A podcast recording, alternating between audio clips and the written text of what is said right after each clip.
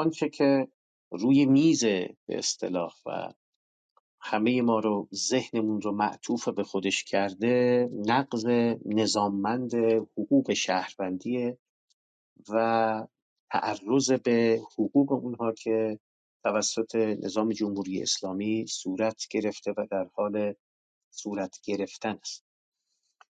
من به عنوان کسی که خب به لحاظ سیاسی هم جمهوری خواهم هم لیبرال به این معنا که حقوق شهروندی و حقوق بنیادین انسانی رو سخت بهش باور دارم هم به لحاظ اخلاقی هم به لحاظ حقوقی و هم روایتی از دیانت رو فکر می‌کنم میشه به نحو سازواری به دست داد که در آن حقوق شهروندی تام و تمام رعایت شده باشه با آزادی ادیان در یه جامعه مثل جامعه ما و جوامع دیگر هم داستانم کاملا. و فکر می‌کنم آنچه که حالا مشخصا ذکری از بهاییان رفت به درستی و نقض نظاممند حقوق آنها امری هم غیر اخلاقی البته قانون هم در این باب کمک کننده بوده و اختصاصی به بهاییان هم نداره. چون الان اشاره کردن جناب ثابتان به برخی احکامی از جنس محدور و دم بودن بهاییان فی المثل من می‌خوام این رو بگم که قانون مجازات اسلامی در وضعیت کنونی تا جایی که من در میابم و در این باب هم نوشته هم, هم چند بار در برنامه های مختلف تلویزیونی مثل بی بی سی و جای دیگه گفتم و همفکران ما چنین باوری دارند. خب این قانون باید بخشهای زیادیش از نو نوشته بشه بخشهایش حذف بشه. اختصاصی هم فقط به بهاییان نداره. البته که بر اونها ظلم می رود البته که اشاره کردند که خیلی هم ناراحت کننده است. حتی نسبت به قبرستان های بهاییان در کشور. بی حرمتی صورت گرفته تحت فشار قرار گرفتن این شهروندان گرامی و هموطنان عزیز ما. اما می‌خوام بگم قصه بیش از اینه در وضعیت کنونی.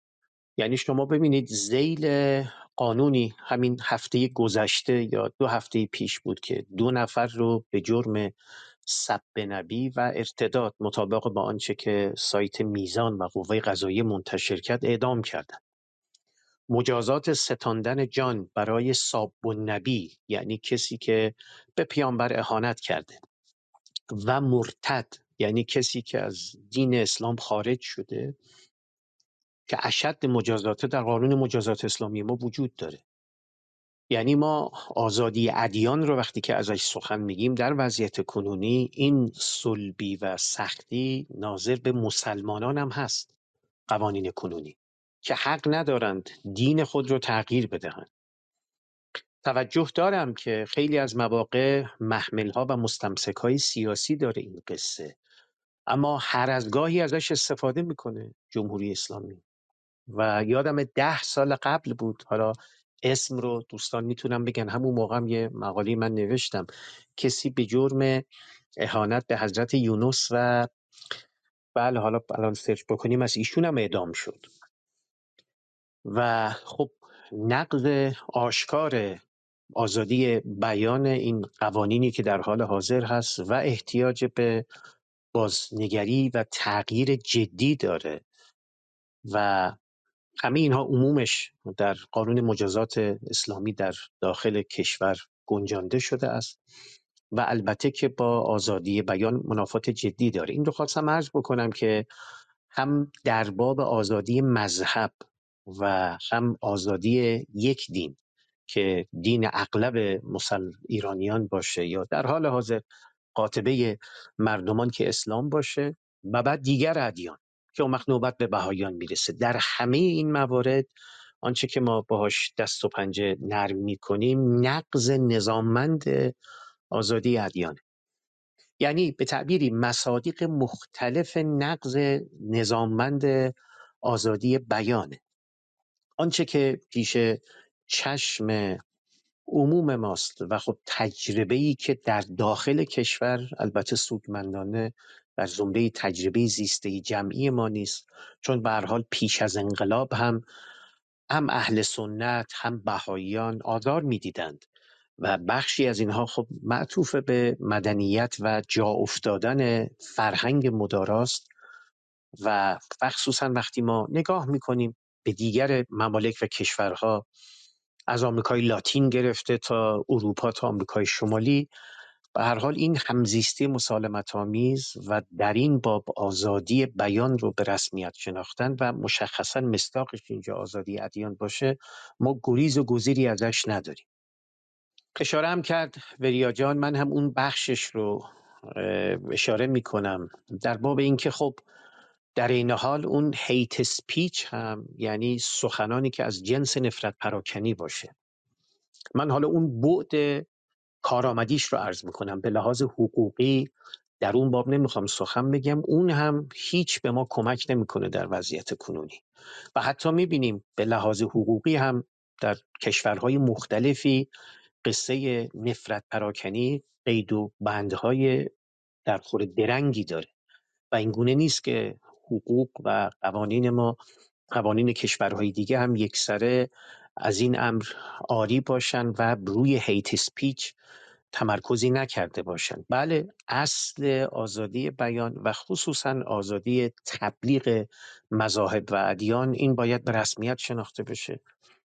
ما از این حیث فرسنگ ها فاصله داریم با وضع حال کنونی با آنچه که باید باشه وضع حال کنونی. اما خب به این قصه در جای خودش افزون بر این باید این رو هم اضافه کرد که قصه هیت سپیچ هم و نفرت پراکنی هم هم غیر اخلاقیه هم علاوه بر اون به همزیستی مسالمت آمیز سخت آسیب می‌زنه و کشوری با پیشینه ما تاریخ ما وضعیتی که تجربه کرده ایم. در حال حاضر در زیل استبداد دینی زندگی می‌کنیم. پیش از انقلاب استبداد دیگری بوده است.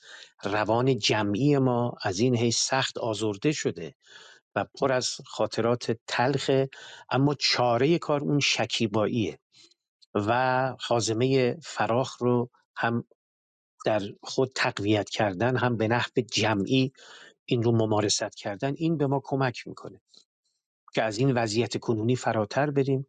من خب سالهاست کانادا زندگی می‌کنم. همیشه اینجا فکر کردم به دوستان خودم هم میگم که شما ببینید مثل حتی شیعیان هم اینجا اون کسانی که پاکستانی ها ایرانی ها لبنانی ها چند تا مسجد دارن. نه فقط بهاییان practice خودشون رو می‌کنن نه فقط مسیحیان practice خودشون رو می‌کنن که در میان مسلمانان هم اون تکثر به رسمیت شناخته شده. بودایی هم همینطور. یهودیان هم که کنیسه خود رو دارن. اهل سنت هم همینطور شیعیان هم همینطور. هم آزادی practice دینی به جای آوردن اعمال و مناسک دینی هم آزادی تبلیغ دین خود موضع خود. همچنان که خدا ناباوران هم آنچه که بهش باور دارن ندانم انگارانم بر همین سیاق و اساس پیش می روند تصور من اینه خب ما که روشن خیلی فاصله داریم با اینجا با این وضع و حال اما به اون سمت که حرکت بکنیم افتان و خیزان. بخشهایش محدودیت است که خب روشنه که حکومت مسبب اصلیش اما فقط قصه حکومت نیست. در این حال که باید اون رو حتما گفت و برجسته کرد و برکشید که موضع فرد مشخص باشه در این حال افزون بر حکومت بخشش هم ناظر به فرهنگ مدارا محوری است که خب در ما چنان که باید و شاید جا نیفتاده. یا دست کم البته که نسبت به ده سال پیش فکر می‌کنم 20 سال پیش بهتریم اما همچنان جا داره که بیشتر در میان ما نهادینه بشود.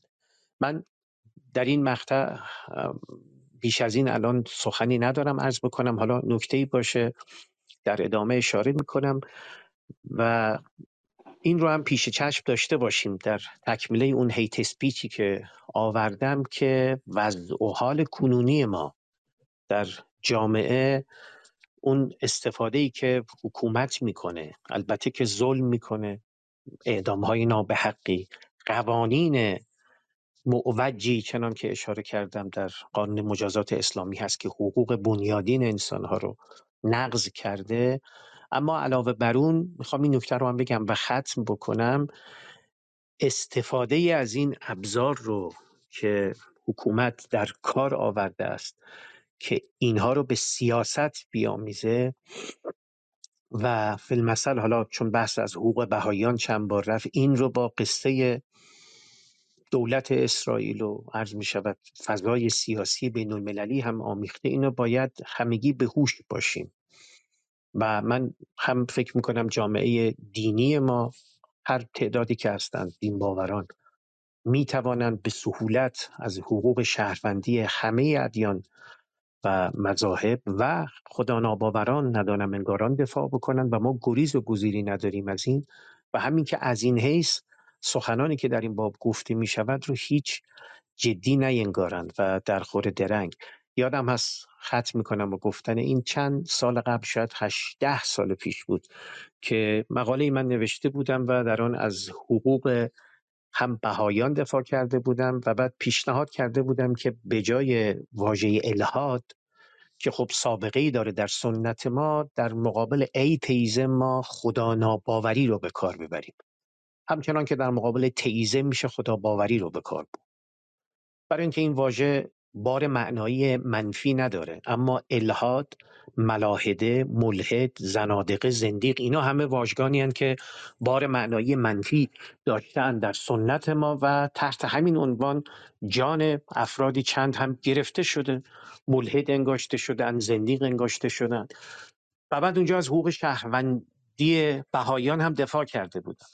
یکی از بستگان ما که داخل کشوره یک متن بلندی برای من نوشته بود به اعتراض که فلانی این نکاتی که شما نوشتی حالا اون بخش معطوف به خدا ناباوران را کاری ندارم. اما راجع به بهاییان که میگید نه.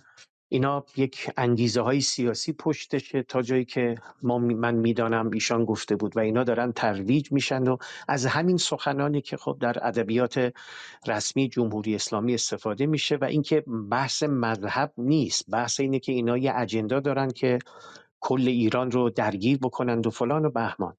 که من برای ایشونم نوشتم نه فلانی اصلا و ابدا این نیست. همه جای دنیا بهایی داره ایران هم بهایی داره همچنان که مسیحی و مسلمان داره. از این لنز بخوای نگاه بکنی اسباب حذف یا محدودیت خیلیا فراهم میشه اون وقت دیگه پای قدرت میاد وسط. الان کسایی زور دارن این رو اعمال می‌کنن. پس فردا یه گروه دیگه غالب بشه تحت همین لوا می‌تونه به نحو نظاممندی حقوق شهروندی رو نقض کنه آزادی مذهب ترویج اون رو بگیره و قصه الهازا. اینا عرض کردم که بگویم بخشی از این ادبیات رسمی که جمهوری اسلامی طی این سالیان تولید کرده حتی به کسانی که لزوما تعلق خاطر حکومتی ندارن و قائل به حکومت و مدافع حکومت نیستند. اما تعلق خاطر دینی دارند و اینا در جانشون نشسته. این باورها رو هم هرچه که به نحو جمعی ما تلاش کنیم پاک بشه. عرض می شود که قصه حقوق شهروندی و تکثر نحوه های زیست به رسمیت شناخته بشه برای امروز و فردای همه ما ایرانیان در داخل و خارج کشور. البته که هم کارآمده هم اخلاقی و موجه هم با روایتی از دیانت که جاش اینجا نیست. و من فکر می‌کنم به نحو موجهی میشه از آن دفاع کرد سازوار و سازگاره. البته که اسلام سیاسی کنونی فرسنگ ها با این فاصله داره و سوگمندانه به نقض نظاممند حقوق هم مسلمانان هم دیگر باورمندان به ادیان و مذاهب مشغوله. در خدمتم گوش می‌کنم. خیلی ممنونم آقای دباغ. خیلی ممنون که اشاره کردید به فردی که که تفسیری متفاوت از از داستان حضرت یونس داشته و زنده ماندن یونس در شکم ماهی رو در واقع قبول نداشت و ایشون اعدام شد متاسفانه در نظام جمهوری اسلامی.